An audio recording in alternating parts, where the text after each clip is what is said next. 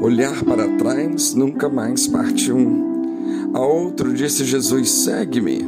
Ele, porém, respondeu, permita-me ir primeiro sepultar meu pai. Mas Jesus insistiu, deixa os mortos os sepultar os seus próprios mortos. Tu, porém, vai e prega o reino de Deus. Outro lhe disse, seguir-te-ei, Senhor, mas deixa-me primeiro despedir-me da minha casa. Mas Jesus lhe replicou, ninguém que tendo posto a mão no arado olha para trás é apto para o reino de Deus. Lucas 9, 59 a 62. Temos aqui um chamado de Jesus a duas pessoas diferentes, mas que lhe responderam de modo semelhante.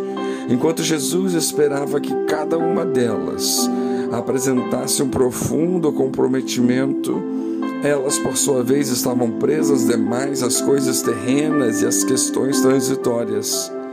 A primeira pessoa queria sepultar seu pai antes de seguir o seu chamado.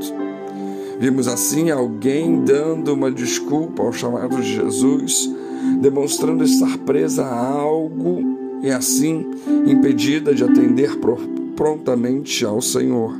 A segunda se ofereceu para seguir a Cristo, mas queria ao menos despedir-se dos seus. Tinha uma prontidão maior que a primeira e uma desculpa menor. Mas Jesus deixa claro que depois de terem se envolvido com Ele, essas pessoas não tinham mais a opção de olhar para trás. Se o fizessem, não seriam aptas para o reino de Deus. De acordo com a afirmação do Senhor Jesus, não podemos hesitar em atender o seu chamado, nem sermos encontrados presos a coisas ou valores que nos impeçam de seguir adiante em obediência a Ele. A verdade é que todos temos dificuldades de abrir mão de determinados valores.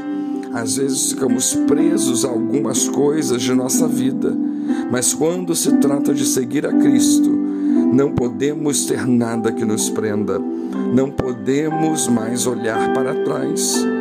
Quem põe a mão no arado precisa olhar para frente, focar na sua meta. Se olhar para trás, não será bem sucedido no que faz. Semelhantemente, se queremos servir ao Senhor, a opção de olhar atrás não deve existir, uma vez que quem assim procede não é considerado útil para o reino de Deus. E o que significa olhar para trás? Saudades do que ficou para trás. Difícil não é tirar o povo do Egito, difícil é tirar o Egito do povo, alguém disse. Olhar atrás significa ter saudade do que deixamos, e Deus não admite isso. Jesus também ensinou acerca disso, dizendo, lembrai-vos da mulher de Ló. Lucas 17:32. Além de validar o relato do Antigo Testamento sobre o que ocorreu com a mulher de Ló, Jesus está nos dizendo que precisamos aprender com ela.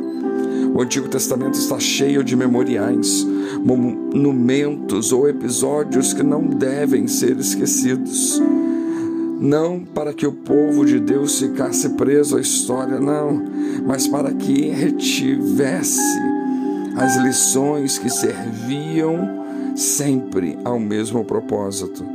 Quando o Senhor tirou Ló e sua família de Sodoma e Gomorra, advertiu-lhes claramente a não olharem para trás.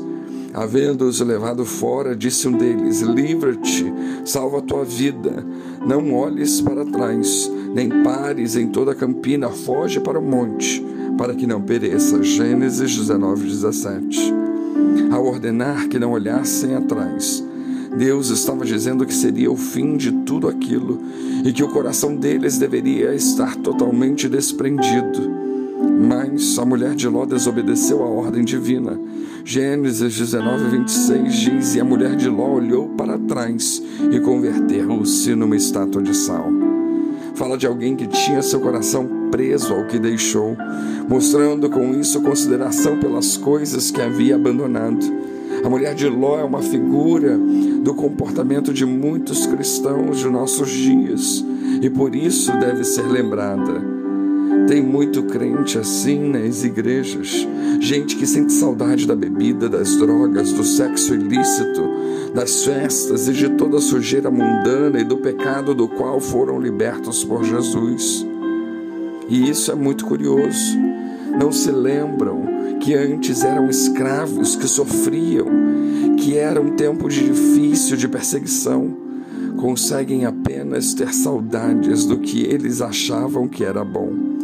Essa atitude interior de saudade do que fora deixado é olhar para trás como a mulher de Ló olhou, é voltar ao Egito.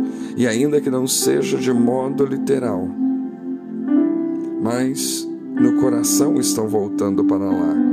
Na verdade, temos que entender que antes do desvio que envolve o abandono de tudo, a pessoa começa desviando em seu coração. Por isso, a experiência de conversão não deve ser banal. A pessoa tem que saber valorizar o que está abraçando e saber rejeitar para sempre o que está abandonando. O arrependimento genuíno produzirá esse tipo de atitude em nós. Por isso que quando estamos em Cristo, com Cristo, não podemos olhar para trás. Não podemos ficar presos ao passado, não podemos ficar presos ao que passou, mas precisamos continuar olhando para o alvo, olhando para o autor e consumador da nossa fé. Que Deus nos abençoe.